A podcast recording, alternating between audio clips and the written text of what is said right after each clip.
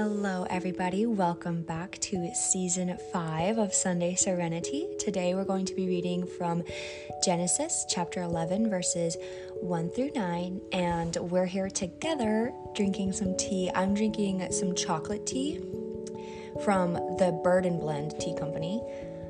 Okay, interesting. I'm drinking some strawberry lemonade tea from also from Bird and Blend tea. Yes, you. To be fair, you made your cup Yes, first, and I I. I copied you. You did. Um, so today we're going to be reading the story of the Tower of Babel, which is believed to be a story about how the various languages came to be on Earth. So it takes place in ancient Babylonia, which was a cultural region in ancient southeast Mesopotamia. And our quote for the week is Silence is the language of God, and it is a very difficult language to learn. A reading from Genesis. Now, the whole world had one language and a common speech. As people moved eastward, they found a plain in Shinar and settled there. They said to each other, Come, let us make bricks and bake them thoroughly. They used bricks instead of stone and tar for mortar. Then they said, Come, let us build ourselves a city with a tower that reaches to the heavens, so that we may make a name for ourselves.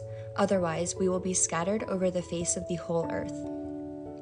But the Lord came down to see the city and the tower that the people were building. The Lord said, If, as one people speaking the same language, they have begun to do this, then nothing they plan to do will be impossible for them. Come, let us go down and confuse their language so they will not understand each other. So the Lord scattered them from there all over the earth, and they stopped building the city. That is why it is called Babel, because there the Lord confused the language of the whole world. For there the Lord scattered them over the face of the whole earth. So, two main subjects that stick out to me in this reading are unity and pride. Mm-hmm.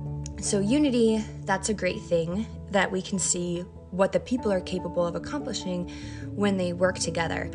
But because of their pride and you know their egotistic intentions of building the Tower of Babel, we see that they're reprimanded. And Genesis writes that the tower like has a top in the heavens mm-hmm. but that's that's not actual heaven it's more so means the sky and i think that that's key because the passage never explicitly states that this was for a temple of worship or to be closer to god it, their intentions were to make a name for themselves and we see that their pride was in the end their downfall Well, also, maybe God knew their intentions and knew their heart. Yeah. Because you know I struggle with the Old Testament and I like the New Testament more. yes that's why i picked this one so both are obviously important to read, but I struggle when I read this because I don't know if our listeners agree, but I'm not going to lie. I was asking myself, what was the huge sin? Why was God so angry? interesting And I would love to speak to like a theologian who has studied this, who maybe could shed some insight. But I think you're correct that we learn it is the make a name for themselves, do it on their own. So focusing on themselves and on this world instead of God. And so I think God being upset because the people feel independent, ambitious, and separate. That's Yes. where I take the sin from. Definitely. And I think unity is a really powerful topic that we see lots of important points about that in this passage. Like we see what the people are able to do when they work together on this massive project. They have a lot of success at first, but then they're not they're not unified with God. Mm-hmm. And that in the end is uh, in addition to their ill intentions leads to their downfall.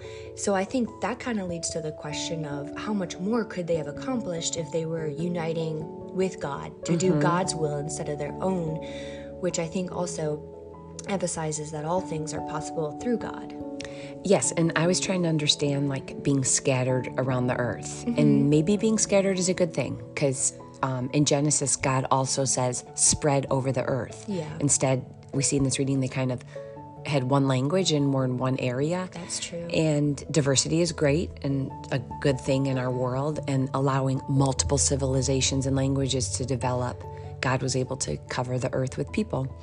And obviously, communication is key. And we see through history, the several thousand years, that poor communication and arrogance is really what leads to war. That is so true, yeah, because people aren't taking the time to understand another person's perspective. Mm-hmm. Um, and I think it's also important to realize what we what like what we can't do without communication. So not only communication with each other, but when we don't communicate with God, when we don't take the time to sit and understand God, I think that that's something that also will lead to our downfall. Um, so I think, you know, one of the main points that I take away from the reading is that we need to communicate with God in order to accomplish His will and not rely on our own understanding. Well, because God always has to be first and foremost. That's just in our heart. That's how we are meant to live. Exactly. Yeah. Okay, so season five, episode one, our closing prayer. Thank you for joining us this week. Thank you, God, for a new week and an opportunity to be alive. We are grateful, God, that you never leave our side. Life can be a difficult journey, but with you, nothing is impossible. Please help us communicate effectively and to watch our tone and attitude before speaking this week. Amen.